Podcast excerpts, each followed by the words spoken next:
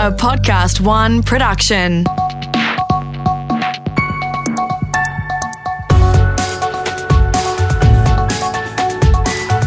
Your morning agenda with Natasha Belling. Morning. Thanks for your company. Let's check what's making headlines this Monday, the 18th of January. The Australian Open is in chaos as more players are forced into two weeks quarantine after a third plane with COVID positive passengers arrived in Melbourne last night. More than 70 players are now isolating in their hotel rooms ahead of the tournament. And here's Tennis Australia boss Craig Tiley. What has changed the last several weeks is the highly infectious nature of this new UK strain, and, and that's the last thing we would want to be spreading in our community. Meantime, world number one tennis player Novak Djokovic has reportedly issued a letter to Australian tennis authorities calling for better conditions for players quarantining, with exercise facilities and food top of the agenda. Aussie tennis legend Pat Cash has told the project forcing players into quarantine will be detrimental to their game. There's no chance, no chance that, that the, any of that, certainly the men who have got to play five sets in the heat, they're, they're, you, might, you might as well write off the, this, any chance of winning the Australian Open. The tournament is set to still go ahead as scheduled on the 8th of February, and we'll have more on this story coming up shortly in sport with Brett Thomas. Also making news this morning, Australian officials are seeking more information from Pfizer after a number of deaths among older people who received the COVID 19 vaccine in Norway. The Norwegian Medicines Agency says a number of people suffered side effects, with reports 29 people died after getting the jab. All of the deaths occurred in residents over the age of 75 in nursing homes. Australia has ordered around 10 million doses of the jab, and Federal Health Minister Greg Hunt has confirmed he is seeking more information. We have immediately sought, and uh, I have been in contact uh, with the Australian medical regulator, the TGA, this morning, and uh, requested uh, that they seek uh, additional information both from the company but also from the Norwegian medical regulator. We don't know yet uh, whether this is uh, a function simply of uh, age and people who are older um, and sadly uh, facing uh, the uh, natural loss of their life or whether there's any causation, and that hasn't been asserted as yet. Security has been beefed up across the US ahead of the inauguration of Joe Biden later this week. It follows fears of more violence after the deadly riots at the US Capitol on the 6th of January. More than 25,000 National Guard members are set to arrive in Washington, but concerns are growing of violent protests at state capitals across the United States. And in breaking news this morning, Russia's leading opposition leader, Alexei Navalny, has been detained by authorities after returning home to Moscow. The key Kremlin critic was taken away by police officers after returning from Germany, where he was recovering after being poisoned by a military grade nerve agent last year. Now, for a look at what else is making news around the country this Monday morning. First to Sydney, where New South Wales residents could be banned from venues like pubs and clubs if they don't get the COVID vaccine. Our reporter Siobhan Caulfield has more details from Sydney. Yeah, Tash, well, it's looking like Aussies who refuse to get the COVID jab once it's rolled out here could be forced to cop some FOMO. Our Premier is keen to prevent anti vaxxers from going to certain high risk venues, including pubs and clubs, with some potentially asking people to prove they've had the jab before they're allowed to enter. It's been revealed a green tick could be shown on the Service New South Wales app to prove you've had a jab.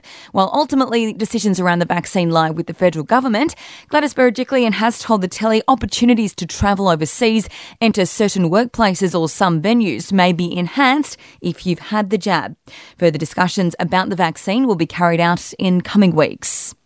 Nearly 19,000 fines issued by Victoria Police for breaches of COVID restrictions last year are set to be dropped. But James Lake in Melbourne says not everyone is happy. Thanks, Tash. Yep, there's a lot of frustration around this backflip today. Firstly, the police are pretty annoyed after spending months enforcing the tough COVID measures.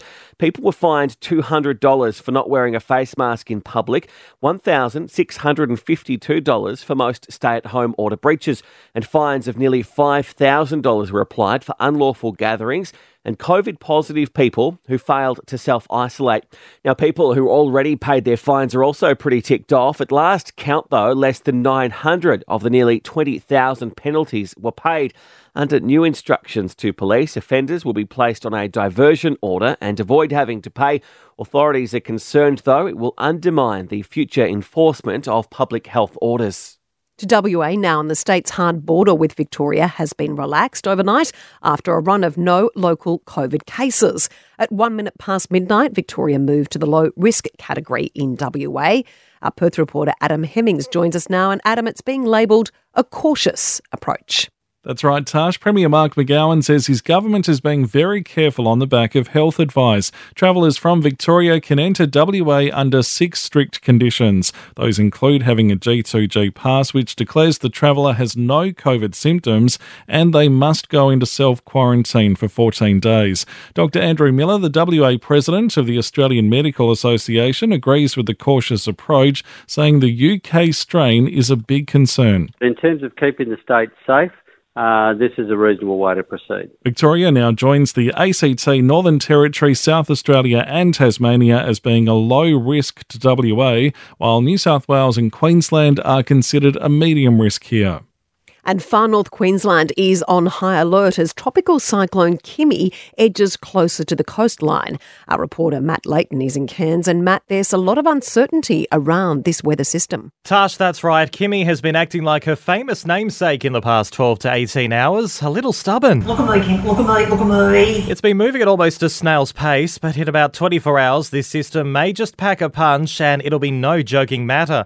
This morning, Kimi is a Category 1 storm situated about 175 kilometres east southeast of Cooktown and 140 k's northeast of Cairns. She's likely to make landfall tonight or sometime tomorrow, but a lot of uncertainty remains with the location and crossing time. The Bureau of Meteorology's Dean Narramore says locals should prepare for a lot of rain and wind gusts of at least 130 kilometres an hour. Strong enough to bring down numerous trees and power lines and even cause damage to property. We'll be watching very closely the next 24 to 48 hours crucial in Kimi's path.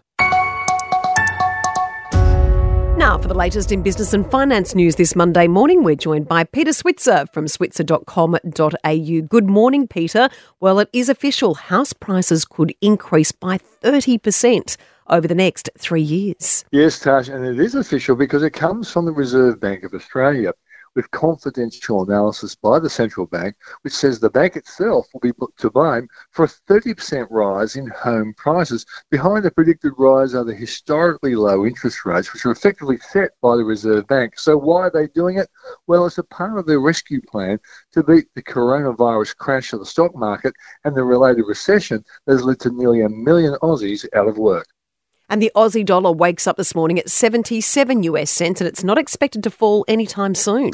No, exactly right. Anyone planning an overseas holiday by the end of the year, if ever has travel, should expect to find it cheaper than you think because expert analysts think the rise of the Oz dollar is not over yet. In March, the dollar was only 57 US cents and it's risen 35% since then, but there are economists out there who think it will be 80 US cents plus by year's end. Now, why? The world is throwing a lot of money at a global economic recovery to offset the negatives of the coronavirus. And when it does that, it pushes up the prices of mining exports we sell, and this increases the demand for and the price of the Aussie dollar.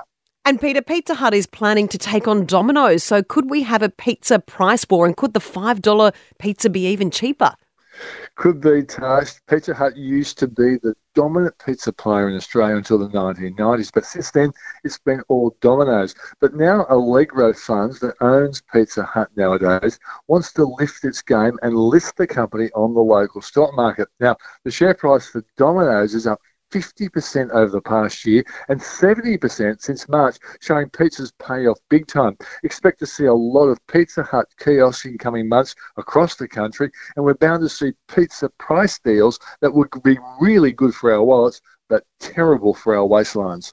The pizza price war. Never thought I'd say that. It's the COVID kilos. Peter, thank you very much. Cheers.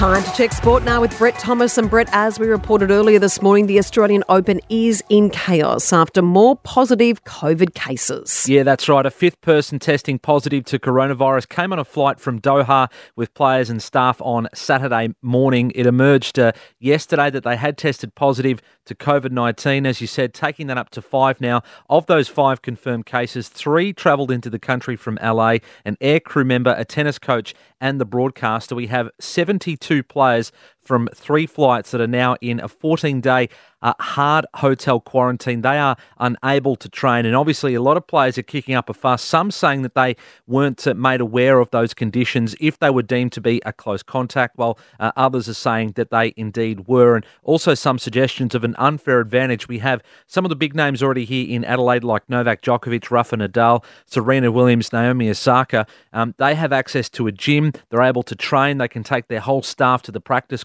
whereas these other players, these close contacts, are confined to their hotel rooms. And already there's been some accusations of some low level breaches, people popping their heads out of their hotel rooms and bragging that they got uh, uh, Uber Eats, and that that is a no no. So you can understand the frustration that is building. Craig Tiley, though, he is the tournament director and says uh, that it will go ahead as planned, kicking off on February 8. Just goes from bad to worse, though. Certainly does be very interesting to see how this plays out, Brett.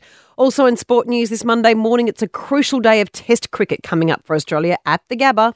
Yes, the Border Gavaskar Trophy is well in the balance, Tash, leading into uh, day four at the Gabba. Now, unfortunately, it could be the rain that decides this one. We have to win to claim the trophy.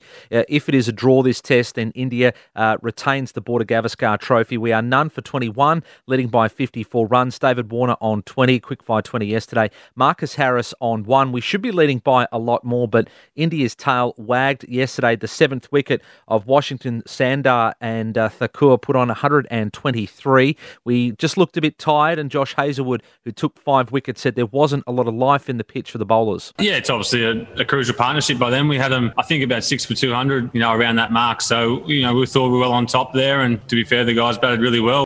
So, big day coming up at the Gabba. And finally, the Stars have claimed bragging rights over the Renegades, Brett.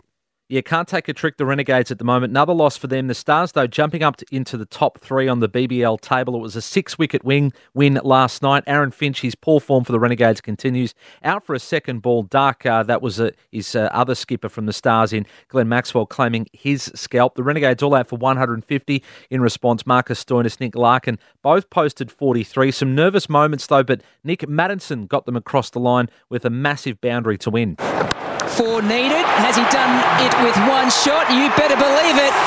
It's probably one of the biggest hits of the night. So the Stars take the points in the Melbourne Derby. Brett, thanks so much. Thanks, Tash. Checking the weather details around the country now this Monday morning. Firstly to Brisbane, 30 degrees expected with a shower or two on the way. 29 and mostly sunny for Sydney, partly cloudy, a top of 23 for Melbourne today. Another warm one on the way for Canberra today, sunny and 31.